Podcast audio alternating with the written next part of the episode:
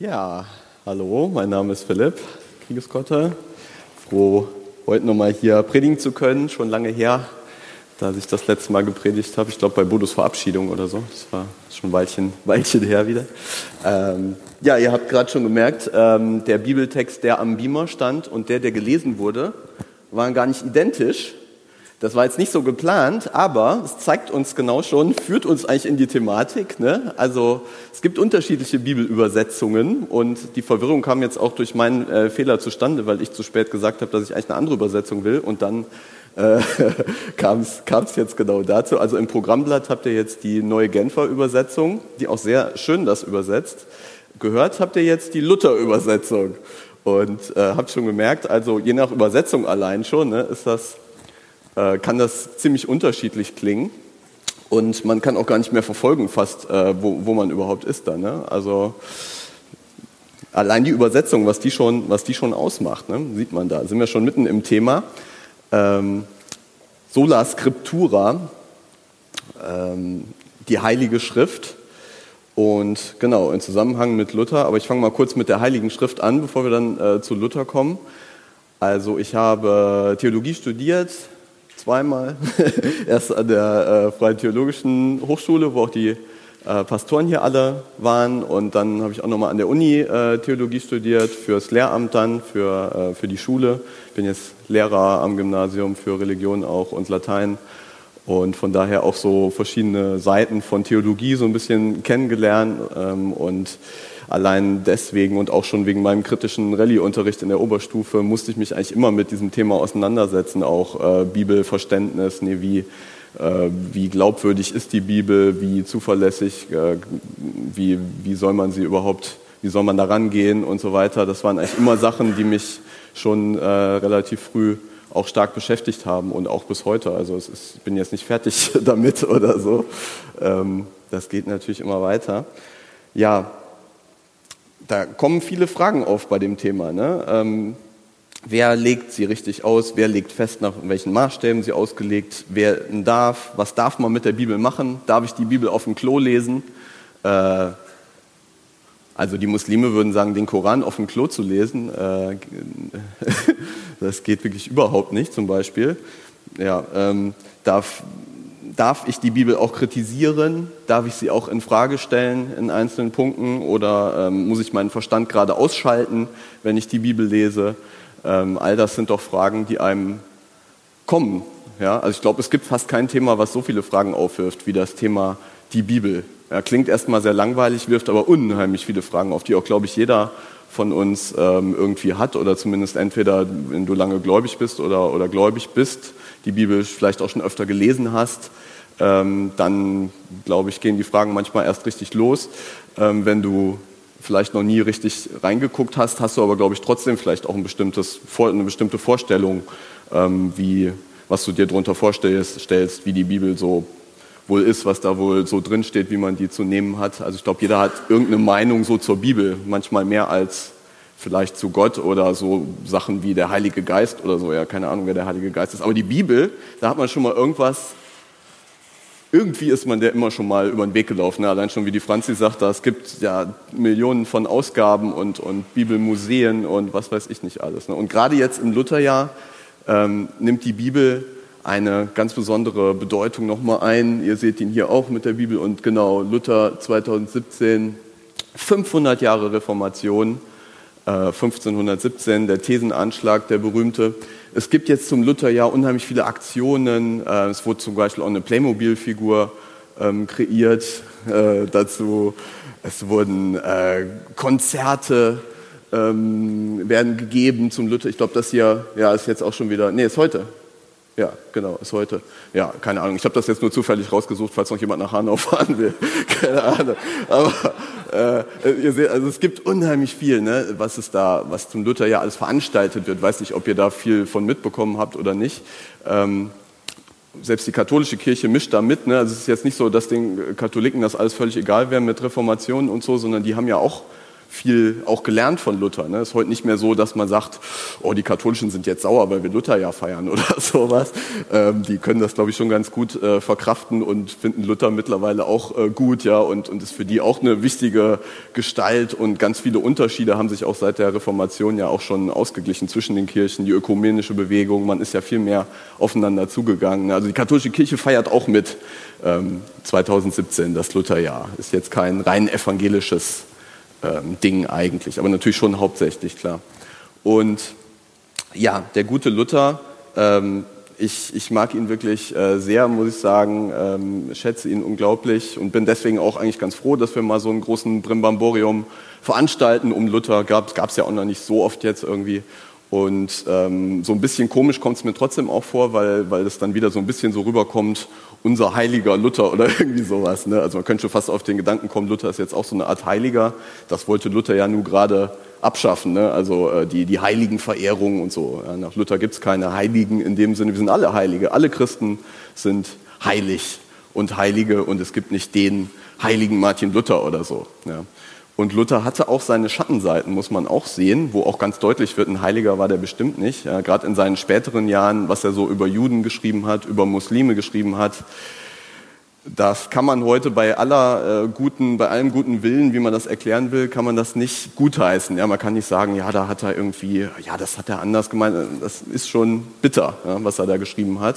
Das muss man auch so mal stehen lassen und sagen, ähm, da hat er wirklich daneben gehauen aus ähm, allem, was wir heute aus christlicher Sicht auch alle, alle würden das unterschreiben. Ja, also das, das kann man nicht, kann man nicht bringen.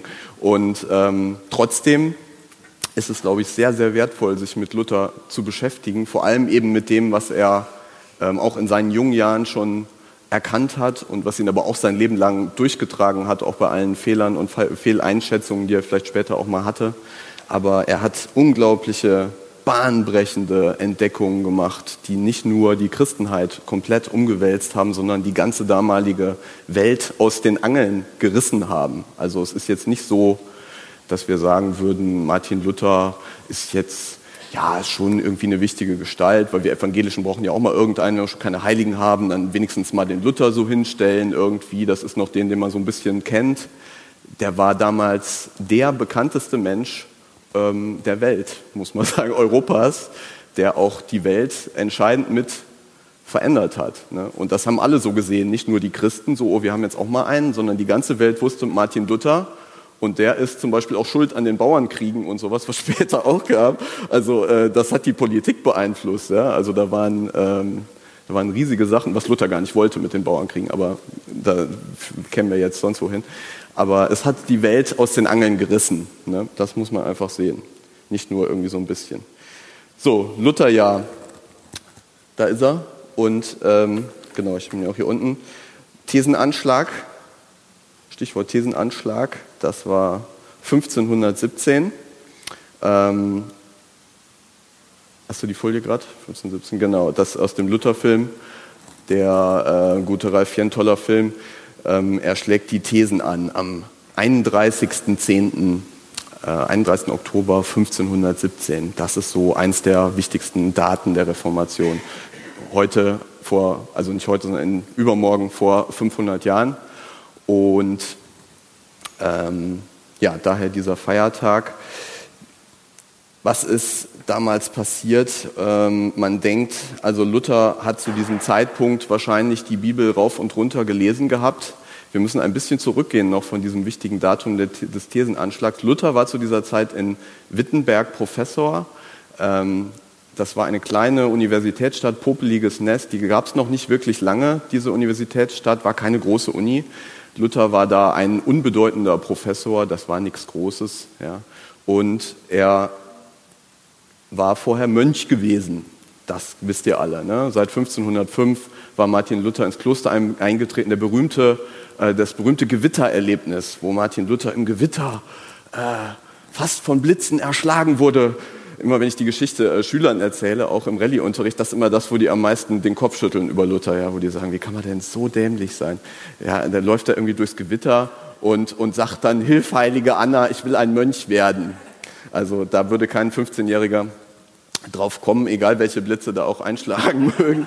Ähm, Und ähm, das versteht keiner, aber vielleicht waren sie auch noch nie in so einem Gewitter wie Luther. Ich weiß ja auch nicht, wie das genau war, aber vielleicht würde man auch aus heutiger Sicht noch sagen, vielleicht war es ein bisschen dämlich, was auch immer Gott da in dem Mann getan hat. Es hat die Weltgeschichte verändert. Er ist nämlich ins Kloster eingetreten, war vorher auf dem Weg, also ähm, war Jurist eigentlich und das kommt auch später in seinen Schriften immer wieder durch. Dieses Juristische war ihm ganz wichtig. Ne? Der war, war auch fit im, im Juristischen, war vielleicht gut, dass er das konnte. Ähm, und dann ist er aber ins Kloster gegangen, nach diesem unglaublichen Erlebnis, was auch immer da genau passiert ist. Und ähm, dann denkt man, so, jetzt war er im Kloster, da hat er natürlich die Bibel gelesen, rauf und runter. Nee, er hat überhaupt keine Bibel gelesen, denn äh, man durfte sie gar nicht lesen im Kloster. Man denkt sich jetzt, hä, wie, was lese ich denn sonst im Kloster, wenn nicht die Bibel?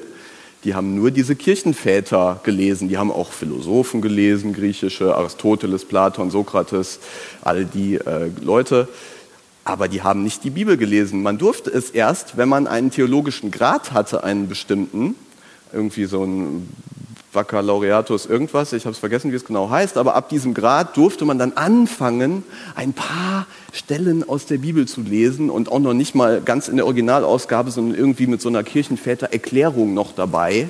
Also äh, ganz die Bibel durfte man erst lesen, wenn man weiter aufgestiegen war, in die großen Weihen. Und der arme Luther, muss man ja auch sehen, war, das wissen wahrscheinlich auch viele oder vielleicht, wenn ihr den Film mal gesehen habt, der war zu diesem Zeitpunkt ja ein seelisches Wrack.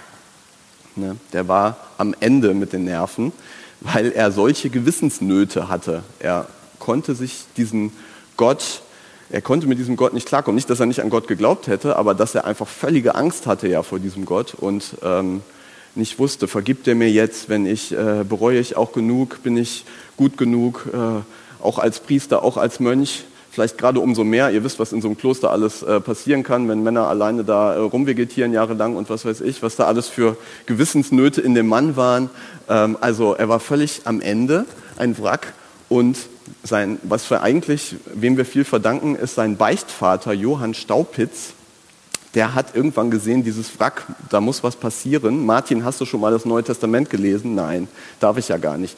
Ich schicke dich nach Wittenberg. Und dann wurde er Theologiestudent zu der Universität in Wittenberg und hat dann da promoviert und ist Professor geworden sogar, weil er so ja, fit war dann und, und sich da gut angestellt hat. Und er war ja auch wirklich äh, ein hochintelligenter Mann, das wird ja aus allem deutlich, was man von ihm liest auch.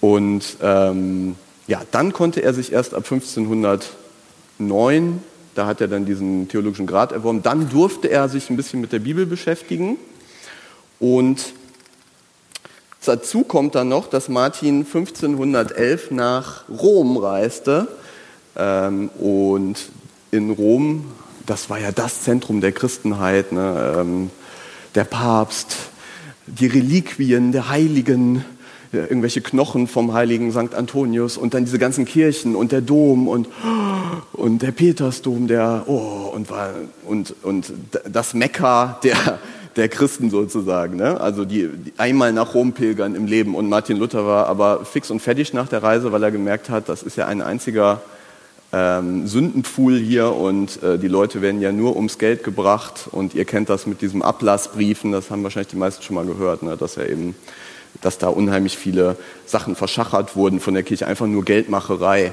Ähm, dass sie dann ihre Sünden, dass sie im Fegefeuer sich freikaufen können aus dem Fegefeuer, in das sie sonst geworfen werden und dafür müssen sie dann, können sie einen Ablass kaufen. Es gab sogar Butterbriefe, das heißt in der Fastenzeit ähm, konnte man ähm, einen Butterbrief kaufen, dann durfte man auch in der Fastenzeit naschen. Das ist natürlich nett. Das war vielleicht nicht so teuer auch dann wie 500 Jahre Fegefeuer zu kaufen oder irgendwie sowas. Ne? Also ähm, Butterbriefe, all das gab es und da wo ähm, ja, da wo diese Ablassleute, diese Ablassverticker da hinkamen, da strömten die Massen hin, da war Ausnahmezustand. Ja. Die sind nicht immer überall gewesen, sondern die waren heute Ablass in der Stadt sowieso. Ne? Und dann war in der Stadt sowieso, dann sind alle dahin geströmt, um diese Ablässe zu kaufen. Ne? Das war wirklich so äh, moderner, äh, also antiker oder mittelalterlicher Kapitalismus dann. Ne? Hier heute Sonderangebot und so. Alle hin. Und Luther hat das auch in Rom gesehen. Er dachte, in Rom ist alles anders. In Rom der Papst. Aber es war in Rom überhaupt nichts anders, sondern es war sogar noch schlimmer da. Und dann kam er irgendwann auf den Trichter, hier stimmt was nicht und ähm, musste was tun. Und 1517 ähm, dann der berühmte Thesenanschlag. Und ähm, er schreibt an Albrecht von Mainz, einen, seinen Bischof, den Bischof von Mainz, der hat den Brief aber nie vernünftig gelesen, hat zumindest nie geantwortet. Das Wichtige ist, dass er ein paar Tage später, irgendwann im November, hat er das wohl erst gemacht, der Thesenanschlag. Also am 31. Oktober hat er den Brief geschrieben, wo aber das Gleiche drinsteht wie in den Thesen. Die Thesen hat er dann irgendwann Anfang November an die Schlosskirche zu Wittenberg gehauen. Auch das stellt man sich immer so dramatisch vor. Luther rennt wutentbrannt zur Kirche. Ja, ihr Kirchenmänner, jetzt schlage ich euch die Thesen an. Aber es war ja einfach nur das schwarze Brett der Universität. Also das war gleichzeitig die Universitätskirche ähm, und da hat man halt solche Aushänge gemacht. Ja, ich will mal nächste Woche mit ein paar Leuten darüber diskutieren, ob das nicht mit dem Ablass irgendwie ein bisschen ähm, überzogen ist. So war das gemeint. Was daraus wurde, war aber die größte Revolution in Europa, weil irgendein Typ das gelesen hat. Ich weiß gar nicht mal, wir wissen glaube ich gar nicht genau, wie der hieß, Nötzel oder so, soll das wohl gewesen sein, irgendein Johann Nötzel. Und der hat das übersetzt auf Deutsch, denn es war ja auf Latein. Äh, Wissenschaftssprache war ja Latein auch damals. Dann hat das auf Deutsch übersetzt nicht Martin Luther, sondern dieser Nötzel, und hat das dann mit einer billigen Druckerpresse irgendwie äh, zig Exemplare gemacht. Vielleicht hatte der auch ein bisschen Geld, also irgendwie hat er es geschafft, Druckerpresse gerade entdeckt. Und dann ging das Ding auf einmal rum, ohne dass Martin Luther das wollte. Und überall verbreiteten sich diese 95 Thesen über den Ablass. Und ähm, auf einmal kannte jeder Mensch in Deutschland und irgendwann sogar in Europa Martin Luther. Innerhalb von ein paar Monaten war Martin Luther der bekannteste Mann Europas plötzlich. Jeder kannte ihn, jeder hatte diese 95 Thesen gelesen. Und über Nacht war der äh, berühmt durch die moderne Presse, auf einmal kann man sagen, also ähm, berühmt geworden. Er wollte das gar nicht. Er sagt später mal, ähm, Gott hat mich gegen meinen Willen und Wunsch in das Spiel geworfen. Ja, ich wurde, wurde da einfach reingeschmissen. Luther wollte einfach nur ein bisschen diskutieren, gebildet mit ein paar Professoren. Ähm, plötzlich hat das aber Wellen geschlagen. Der, ähm, die Kirche wurde darauf aufmerksam, sein Kurfürst, das waren ja noch Kurfürstentümer, Sachsen war sein Kurfürstentum und Martin Luther gehörte da zu dem Kurfürst Friedrich dem Weisen und dieser Friedrich hat dann, ähm, wurde dann auch beschuldigt, damit drin zu hängen und Martin Luther musste Stellung beziehen. Und langsam reift in ihm jetzt dieser Gedanke, ähm, okay, ich muss eine Bibelübersetzung anfertigen. Da läuft es dann, läuft es dann sogar nachher drauf hinaus. Ne? Ich muss natürlich jetzt ein bisschen springen, da sind jetzt unheimlich viele äh, Entwicklungen, die da mit reinkommen, die aber nicht alle mit der Bibel dann mehr so viel zu tun haben. Wir müssen ja auch ein bisschen beim Thema Bibel jetzt irgendwie bleiben und darauf hinkommen. Aber die ganze Geschichte ist schon unheimlich spannend, was dann da passiert ist. Ne? In Richtung Bibel ähm, finde ich den Satz ganz spannend, äh, den mal jemand, ich weiß gar nicht genau, wie der hieß, aber wo der meinte, die, um die Bibel spannend lesen zu können, muss man auch spannend leben. Also bei Luther kann man auf jeden Fall sagen, der Typ hatte ein spannendes Leben, denn von jetzt an war er auf der Abschussliste. Äh, Johann Tetzel haben wir, glaube ich, noch ein Bildchen von, ähm, der berühmte Ablassprediger, von dem der Satz stammt, wenn das Geld im Kasten klingt, die Seele aus dem Fegefeuer springt. Den habt ihr vielleicht mal gehört. Der sieht ja eigentlich ganz nett aus, aber der sagte dann, in fünf Wochen bringe ich den Luther ins Feuer. Und ja, so war das. Ne? Also es waren ja auch schon andere Ketzer verbrannt worden und Luther war jetzt nicht, ähm, das war jetzt nicht so unwahrscheinlich auf einmal, dass Luther im Feuer enden würde. Und so kam es schließlich, wie es kommen musste. Luther hat nicht aufgehört, sondern hat fröhlich weitergemacht, hat sogar noch viel krassere Schriften auf einmal geschrieben, als er vorher schon hatte. Die 95 Thesen, die haben nachher schon keinen mehr interessiert, weil Luther dann erst richtig losgelegt hat. Und 1521 ähm, genau, kommt es dann schließlich auch zum Reichstag in Worms. Aber genau, zu diesem ersten Punkt ähm, will ich das eigentlich damit schon abschließen, zu sagen, ähm, ein Mann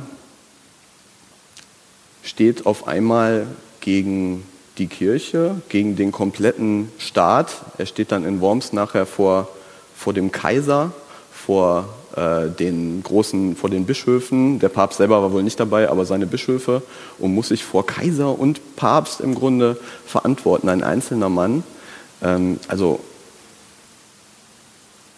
ja, das hat ihn angetrieben. Wenn man fragt, was hat Luther angetrieben, dann wurde er im wahrsten Sinne des Wortes getrieben. Ja? Er hat auch gesagt, ich wurde in die Schrift hineingejagt.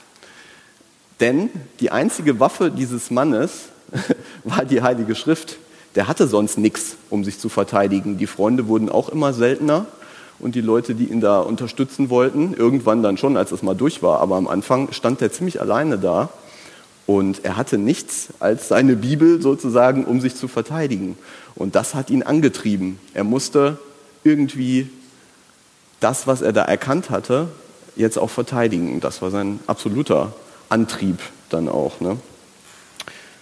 Von daher, man muss manchmal auch äh, ein spannendes Leben haben oder das Leben muss irgendwie auch einen Anlass geben manchmal, um die Bibel zu lesen. Ne? Wenn mir komplett langweilig ist, vielleicht nicht das Erste, wo ich drauf komme, dann, ja, jetzt lese ich mal die Bibel, ähm, sondern gut, heute ist sowieso wieder eine andere Situation natürlich. Uns interessiert die Bibel eh erstmal vielleicht nicht mehr so stark. Sie hat nicht mehr so eine Bedeutung ähm, für uns erstmal, ähm, aber trotzdem gilt, glaube ich, dieser Satz noch, ein, ein spannendes Leben kann helfen, dass man irgendwie auch was braucht, was einen kitzelt, was einen in diese Schrift auch hineinjagt, wo man sagt, ich will jetzt mal Antworten haben, ich will jetzt mal wissen, wie es wirklich ist oder ich will jetzt mal was haben, was mir hilft, äh, in dieser, mit dieser Situation klarzukommen. Und dann habe ich auch einen Anlass zu suchen, ne, nach der Wahrheit zu suchen, zu forschen. Das ist so der erste Punkt. Ja, und dann kommt der zweite Punkt, was bedeutet Sola Scriptura, welche Bedeutung hat eigentlich dieses Sola Scriptura für Luther? Ähm jetzt habe ich seine Bibelübersetzung übersprungen. Nein, die kommt jetzt, genau, genau, genau, genau. genau. Ja, mal gerade hier meine Sachen ordnen. ja. Ähm Genau, seine Bibelübersetzung. Moment, Moment, Moment. Ja. Also es geht am Reichstag zu Worms, wie gesagt, darum, das war das Bild eben, ne, dass er sich verteidigen muss, seine Schriften. Und er tut es. Das habt ihr ja im Programmblatt. Da steht ja jetzt ähm, drin, ähm, nein, denn die Autorität von Papst und Konzilien allein überzeugt mich nicht, da sie offenkundig oft geirrt und gegen die Schrift und Vernunft gestanden haben. Nur wenn mein Gewissen in Gottes Wort gefangen ist, will ich widerrufen. Denn es ist nicht geraten, etwas gegen das Gewissen zu tun. Gott helfe mir. Amen. Also hier kommt in seiner Verteidigung ganz offensichtlich die Heilige Schrift vor und interessanterweise neben der Vernunft. Was, was ich am Anfang angesprochen habe. Ne? Also müssen wir Schrift und Vernunft trennen, bei Luther überhaupt nicht. Ne? Er sagt, es ist nicht geraten, etwas gegen die Schrift und die Vernunft zu tun. Das steht für ihn direkt nebeneinander, Schrift und Vernunft. Was unvernünftig war, das war der Papst und die, die ihn alle, äh, die diesen komischen Brimbamborium veranstaltet haben. Man muss ja auch sehen, wie die Kirche damals, äh, wie das aussah. Die Leute konnten sich ja nicht selber, die konnten, hätten auch die Bibel gar nicht lesen können. Es gab ja keine deutsche Bibelübersetzung. Es gab nur die lateinische Bibelübersetzung, die Vulgata, und die galt für alle. Und keiner konnte sie lesen. Und auch im Gottesdienst, also außer ein paar Priester halt ne, und Gelehrten, aber kein normaler Mensch konnte die Bibel lesen oder so. Und die ähm, Gottesdienste waren auch nicht so, dass da eine lange Predigt war wie bei uns heute. Das wird euch jetzt vielleicht freuen. Aber es war ja nicht so, dass da äh, gepredigt wurde, sondern ähm, da wurden einfach irgendwelche lateinischen Formeln gesprochen. Zum Beispiel beim Abendmahl. Hoc est corpus Christi, sagte der Priester immer, wenn, das, wenn der Wein und äh, wenn der ähm, Leib und Blut Christi beim Abendmahl verwandelt wurden. Ne? So war ja die katholische Ansicht auch, das hat sich dann bei Luther auch wieder geändert. Und dann spricht der Priester geheimnisvoll, Hoc est corpus Christi. Und die Leute haben nur verstanden, Hokus Pokus. Hoc est corpus, Hokus Pokus kommt daher. Der Hokus Pokus ist das, was beim Abendmahl passiert, ein großer Hokus Pokus. Und das war es auch. Ne? Die Leute haben nur Hokus Pokus verstanden und das jetzt irgendwie und das jetzt irgendwas in den Mund gestopft kriegen und ähm, das hilft ihnen vielleicht wieder ein paar Jahre im Fegefeuer ähm, zu sparen oder irgendwie, dass zumindest der Priester mit einem zufrieden ist oder irgendwas. Also man wusste gar nicht, was es bedeutet. Ne? Man hatte keine Ahnung. Und gegen diesen großen Hokuspokus, da wehrt sich jetzt Luther und sagt, äh, so nicht Leute, Warum enthaltet ihr dem einfachen Mann und der einfachen Frau diese, das heilige Wort Gottes vor, sagt die katholische Kirche. Naja, weil es so heilig ist. Wo kämen wir dahin, wenn jeder Hinz und Kunz die heilige Schrift Gottes lesen könnte, Martin Luther? Noch nicht mal der Priester versteht sie, noch nicht mal der Papst versteht sie vielleicht ganz. Wie können wir das dem einfachen Volk zumuten, diese heilige Schrift Gottes? Und das war das ganze Elend. Ne? Und Martin Luther hat gesagt, ja, ich weiß, warum ihr es nicht macht, weil ihr nicht wollt, dass die Leute es lesen und dann merken, was ihr für einen Hokuspokus macht. Deswegen gibt ihr sie den Leuten nicht. Und das hat dem Papst nicht so gefallen und den Bischöfen auch nicht. Und wir lesen ein kleines Zitat nochmal von Luther. Hast du das gerade mal? Genau. Ich will, dass Sie wissen, dass ich durch überhaupt keine Autorität irgendeines heiligen Vaters genötigt werden will, es sei denn, sofern er durch das Urteil der heiligen Schrift bestätigt wird. Und die Schriften sind nur nach demjenigen Geist zu verstehen, in dem sie geschrieben worden sind. Und dieser Geist kann nirgendwo gegenwärtiger und lebendiger gefunden werden als in seinen heiligen Schriften, die er geschrieben hat. Wenn wir glauben, dass die heilige katholische Kirche denselben Geist des Glaubens hat, den sie am Anfang einmal empfangen hat, Warum sollte es heute nicht erlaubt sein, entweder nur oder jedenfalls zuerst in den heiligen Schriften zu studieren, wie es der ersten Kirche, also den Urchristen, ne, früher erlaubt war? Durch welches Urteil kann eine Frage abschließend beantwortet werden, wenn die Antworten der Väter, also der Kirchenväter, einander widersprechen? Man muss hier mit der Heiligen Schrift als Richter ein Urteil fällen. Was nicht geschehen kann, wenn wir nicht der Heiligen Schrift in allen Dingen den ersten Rang beilegen. Das heißt, dass sie, die Heilige Schrift, durch sich selbst ganz leicht zugänglich ist, ganz verständlich, ihr eigener Ausleger, alles von allen prüfend, richtend und erleuchtend. Ja, da kommt das äh, jetzt, glaube ich, ganz schön rüber, wo es Martin Luther drum geht. Ne? Die Heilige Schrift soll ein Richter sein, sie soll die Richtschnur sein, der Maßstab das Überprüfungskriterium für alles andere, was die Kirche so von sich gibt, ob das denn richtig ist überhaupt. Und das kann man sich ja bei den damaligen Zuständen auch gut vorstellen, ne? wenn äh, was da so betrieben wurde mit Ablasshandel eben und allem Möglichen. Ähm, irgendwie muss man jetzt sagen können, nee, das stimmt aber nicht, was ihr da macht und das ist nicht angemessen und das entspricht nicht dem christlichen Glauben. Und dazu, sagt er, haben wir die Heilige Schrift und da steht es drin. Da steht nämlich nichts von Ablass und da steht nichts von äh, verehre die Heiligen, dann wirst du äh, in den Himmel kommen. Steht da alles nicht drin, zum Beispiel. Und das war, wie gesagt, bahnbrechend und dafür wäre Luther fast dann im Feuer gelandet. Denn der Papst meinte, äh, oder die katholische Kirche sagte, der Papst hat aber die oberste Auslegungsautorität, Martin Luther. Ja, irgendwer muss die Schrift auslegen. Und äh, warum solltest du sie auslegen? Natürlich legt sie der Papst richtig aus, die Heilige Schrift. So, und da ist jetzt das Problem. Und Luther unterscheidet verschiedene Autoritätsstufen, nämlich ähm, und sagt jetzt, wer hat jetzt die Autorität in der Lehre? Erste Autoritätsstufe hat der dreieinige Gott. Ist noch nicht die Bibel, sondern Gott ist der Oberste. Der hat die oberste Autorität dreieinig, Gott Vater, Gott der Vater, Gott der Sohn und der Heilige Geist.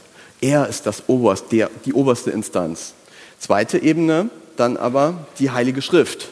Sie kommt direkt darunter. Und zwar über der dritten Ebene, die dritte Ebene, die Kirche, der Papst, alle Heiligen, äh, ja, Papst, alle Heilige, äh, alle Prediger und letztendlich alle Christen. So, das jetzt aber keine Reihenfolge in sich. Das heißt, dass unbedingt ähm, alle Christen jetzt viel weniger noch mal ganz, ganz weit unter dem Papst stehen, sondern eigentlich ist es auf einer Ebene. Ne? Der Papst ist auf einer Ebene mit allen Christen. Er ist auch nur ein Mensch, der die Schrift interpretieren kann, der sie lesen kann, der daraus Schlussfolgerungen ziehen kann. Er ist sicherlich von seiner Funktion her höher gestellt, aber wenn die ganze Christenheit ähm, behauptet, mit dem Papst Ablassbriefe ähm, sind richtig gut und, und sind von der Bibel her gewollt und so weiter. Und Reliquienhandel, dass den Leuten irgendwelche, ähm, irgendwelches Muttermilch von der Mutter Maria verschachert wird für 300 Önken, das ist alles super. dann und nur ein einzelner Mann dagegen steht mit seiner Bibel, Luther, dann sagt Luther, dann hat der einzelne Mann trotzdem recht, weil er hat nämlich eine obere Instanz auf seiner Seite, nämlich eine Instanz der Ebene 2, nicht der Ebene 3. Instanz der Ebene 2, Heilige Schrift. Und es ist so klar in der Heiligen Schrift, dass das nicht gewollt ist, dass es auch der Papst nicht letztlich abstreiten kann. Aber natürlich muss man darüber streiten. Ne? Natürlich muss man erstmal belegen, dass es denn so ist. Man muss miteinander reden, das geht ja nicht anders. Aber es hat einfach eine höhere Autorität als der Papst. So, uns leuchtet das, glaube ich, heute relativ dolle ein. Aber das war, war nicht üblich. Ne? Und es war den Leuten komplett fremd erstmal, dass der Papst irgendwie unter der Heiligen Schrift steht. Okay. Ähm, nach welchen Kriterien entscheidet man aber jetzt, was überhaupt Heilige Schrift ist? Was, was ist überhaupt die Heilige Schrift? Das gehört ja auch noch dazu.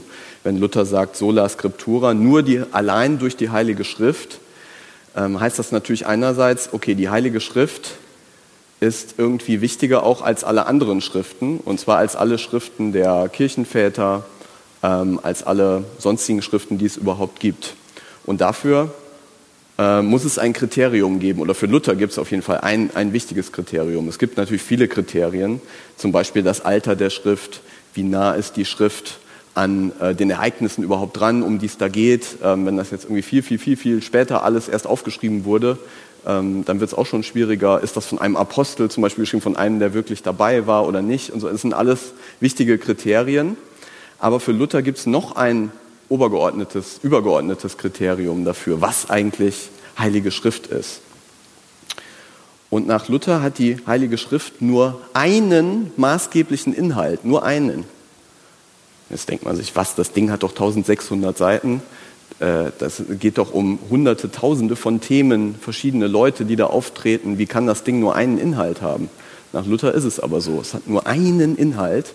Und dieser eine Inhalt rechtfertigt auch, dass die Heilige Schrift eindeutig ist, so wie er das schreibt in dem Zitat, was wir eben hatten. Sie ist eindeutig, sie ist klar, sie ist verständlich.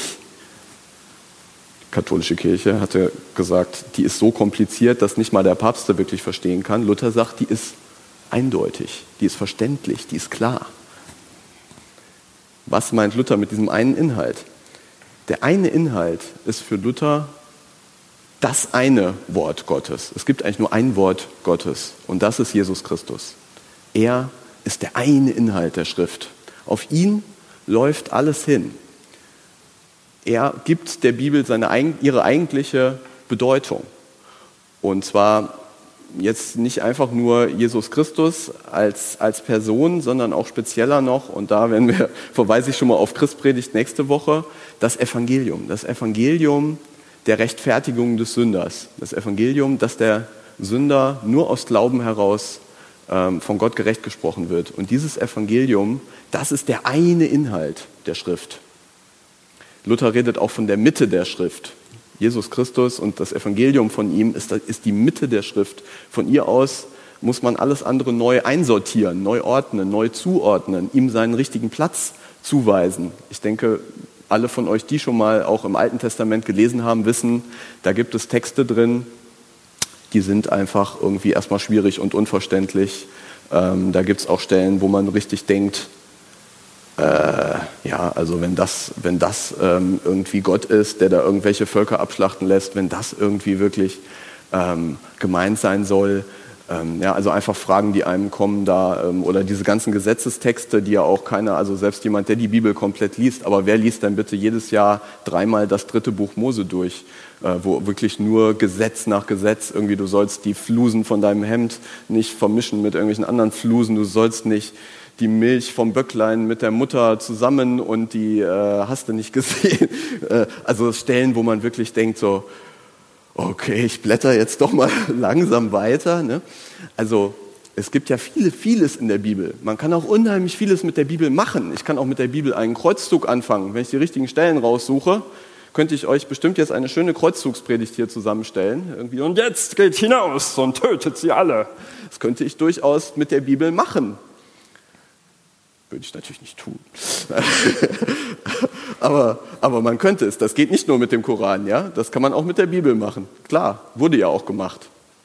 Ähm, und deswegen muss es ein Kriterium geben, an dem ich alles andere überprüfen kann. Ist das denn dem eigentlichen Inhalt der Heiligen Schrift angemessen? Ist das denn, ähm, steht das denn im richtigen Verhältnis zu dem, worum es da eigentlich geht? Und worum geht es eigentlich in der Bibel? Hauptsächlich und maßgeblich geht es um das eine Wort Gottes, nämlich um das fleischgewordene Wort Gottes, sagt, sagt Johannes, ne, der Apostel, ähm, der Evangelist Johannes. Ähm, Jesus ist das fleischgewordene, das menschgewordene Wort Gottes. Er ist derjenige, in dem Gott uns sein väterliches Angesicht zuwendet, indem er uns zeigt, wer er wirklich ist, in die Tiefe hinein. Und da kann man jetzt nicht mehr so tun, nachdem das passiert ist, nachdem dieser Jesus von Gott von den Toten auferweckt wurde und allen offensichtlich wurde, ähm, dieser Mann ist das, hat uns Gott gezeigt, wie, wie es nie wie wir es uns nie hätten denken können, wie wir es nie hätten ahnen können. Wir haben einen Blick ins Herz Gottes geworfen. Ja? Er hat uns sein Herz aufgerissen, seine Brust aufgerissen und wir können direkt da reingucken. Und jetzt können wir nicht mehr sagen, ich lese das dritte Buch Mose jetzt genauso wie vorher weiter. So, in meiner Bibel steht aber, du sollst die Flusen von deinem Hemd nicht mit dem, keine Ahnung, oder du sollst, ähm, ja, selbst Jesus ändert ja schon vieles ne, und sagt, es kommt nicht es kommt nicht darauf an, auf die äußere Reinheit, ihr lieben Pharisäer, sondern es kommt darauf an, auf euer Herz, dass es rein ist. Es geht eigentlich nicht darum. Ne? Damit stellt sich doch Jesus gegen das Alte Testament. Ja, jeder Jude wusste doch, nein, es steht im Gesetz, du darfst nicht Milchiges und Fleischiges vermischen, du darfst äh, nicht am Sabbat das und das machen. Und Jesus sagt jetzt auf einmal, doch. Ja. Und deswegen, sagt Martin Luther, steht Christus über der Schrift. Jesus Christus ist nicht, ist nicht identisch einfach so mit der Schrift, sondern ähm, die beiden sind, stehen auch nicht gegeneinander. So ist es nicht. Man muss jetzt nicht sagen, irgendwie, ach so, dann können wir jetzt alles mit der Bibel machen, wenn Jesus der Bibel auch widerspricht.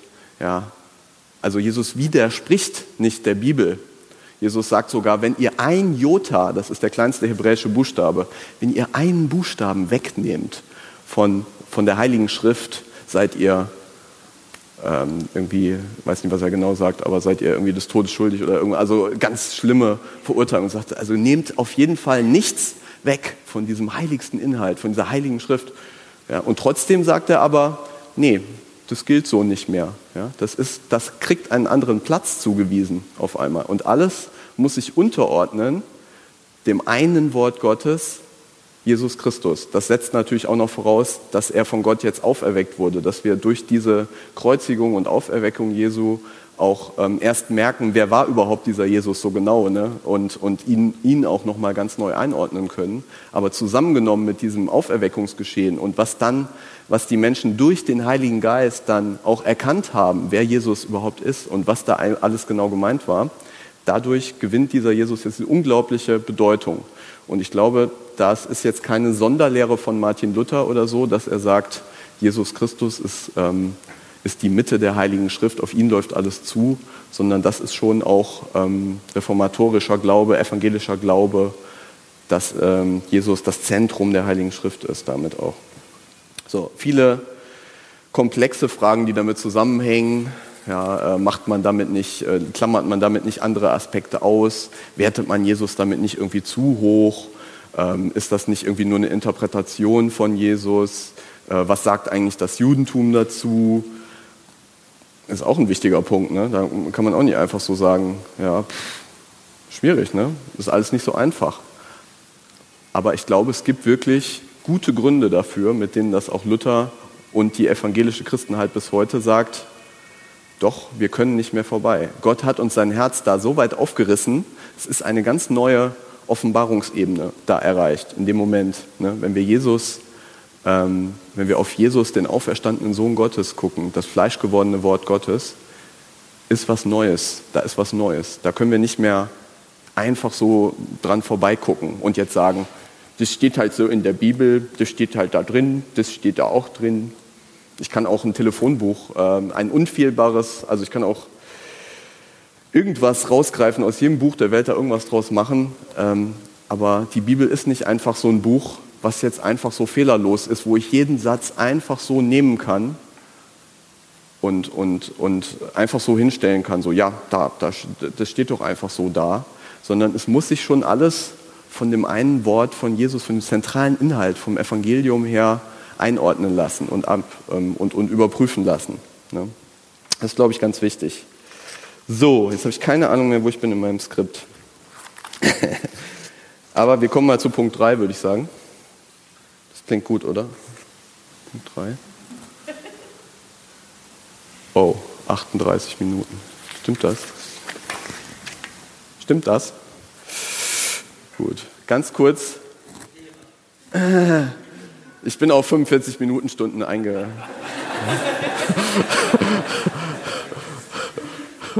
eingestellt.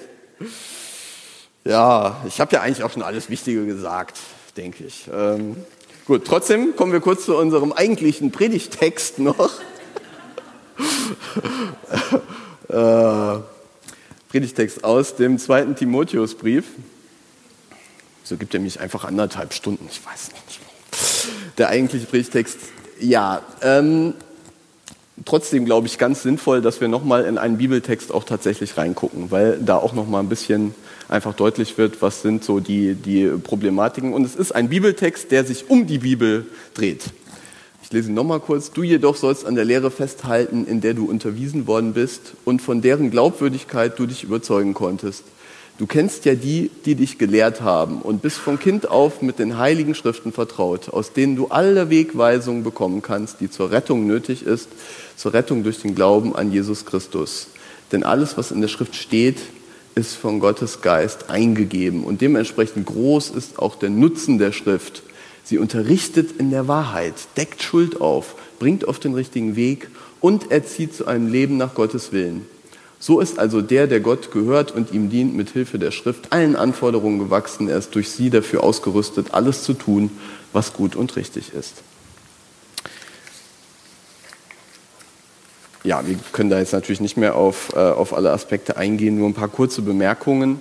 Paulus ist ja ein Paulus, eine Stelle von, vom Apostel Paulus, der mit seinem jungen ähm, ja, Nachfolger da in, in einer Gemeinde redet. Der Timotheus wurde von Paulus selber ausgebildet, deswegen sagt er, du aber bleibe bei dem, was du gelernt hast und was dir anvertraut ist.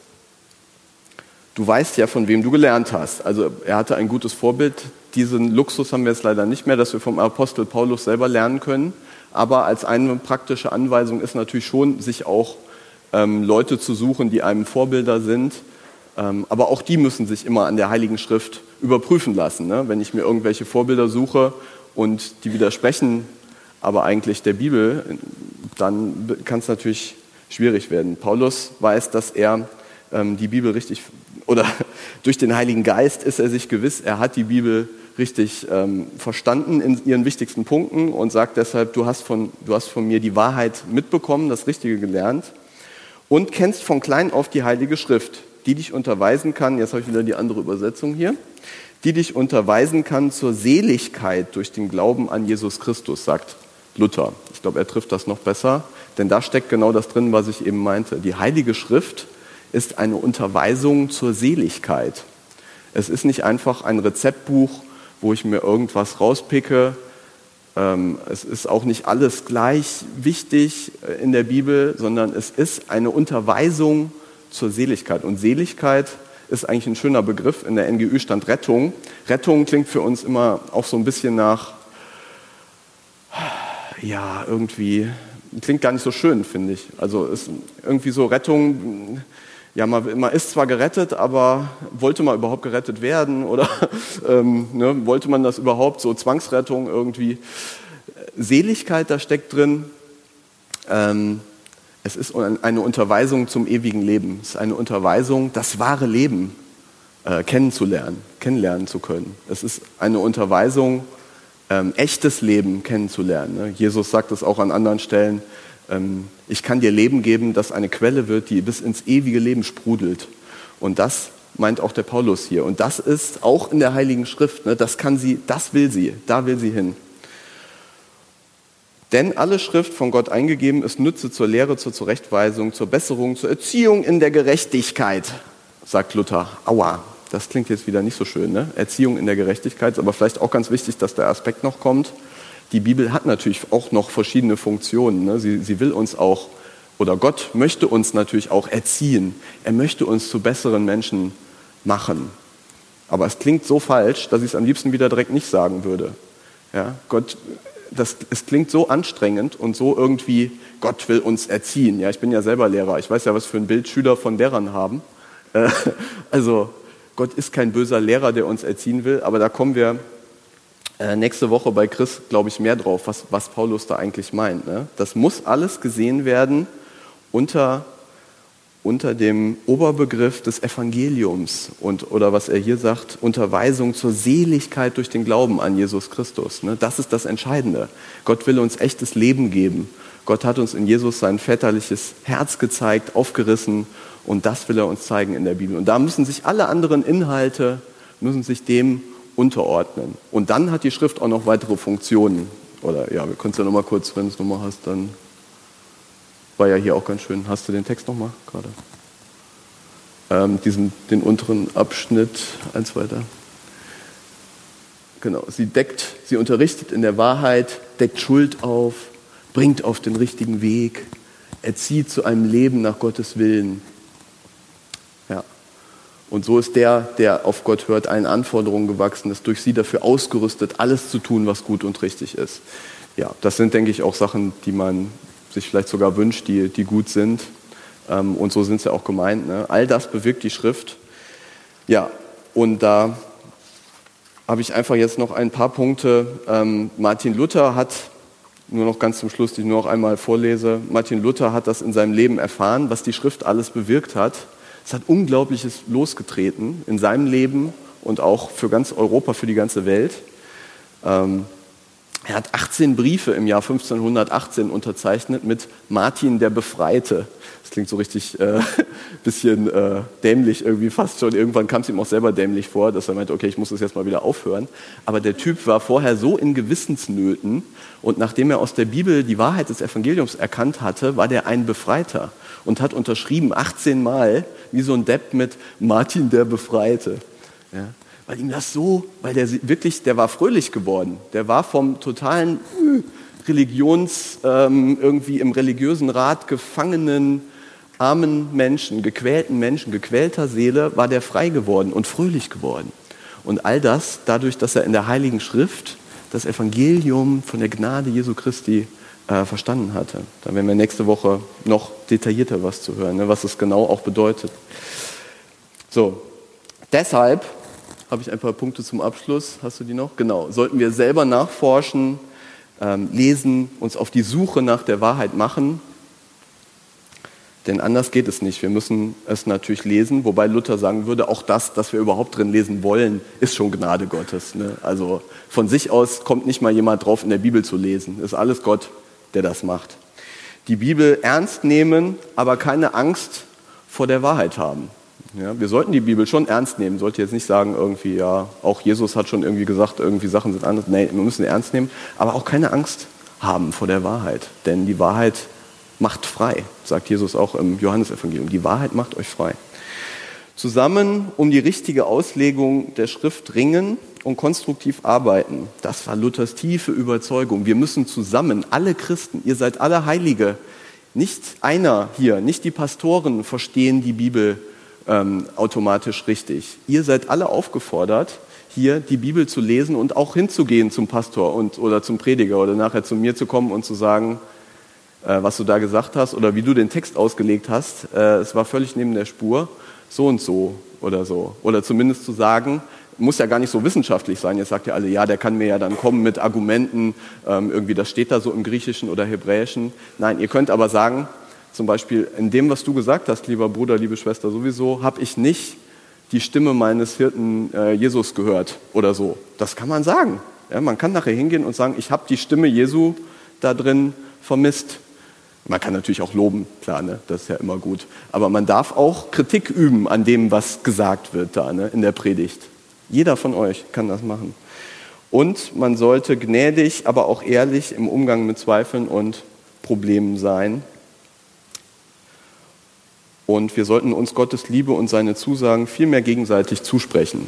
Das ist, glaube ich, auch wichtig, dass wir anfangen, uns gegenseitig das zuzusprechen, auch aus dem Wort Gottes.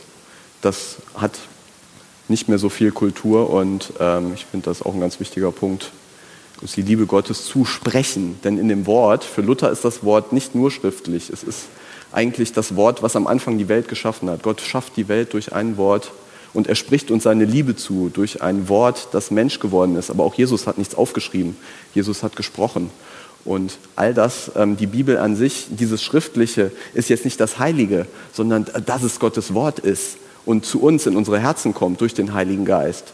Das, das ist das Heilige, nicht dieser Buchstabe, der da steht. Das ist Wort, das lebendig ist und das lebendig macht und das, was Lebendiges bewirkt, so wie Gott am Anfang durch sein Wort spricht und es geschieht und es wird und es war da. So ist auch dieses Wort etwas, was in unserem Leben was aufwachsen lässt, was Gutes und was Früchte trägt. Gottes Wort kommt nicht leer zurück.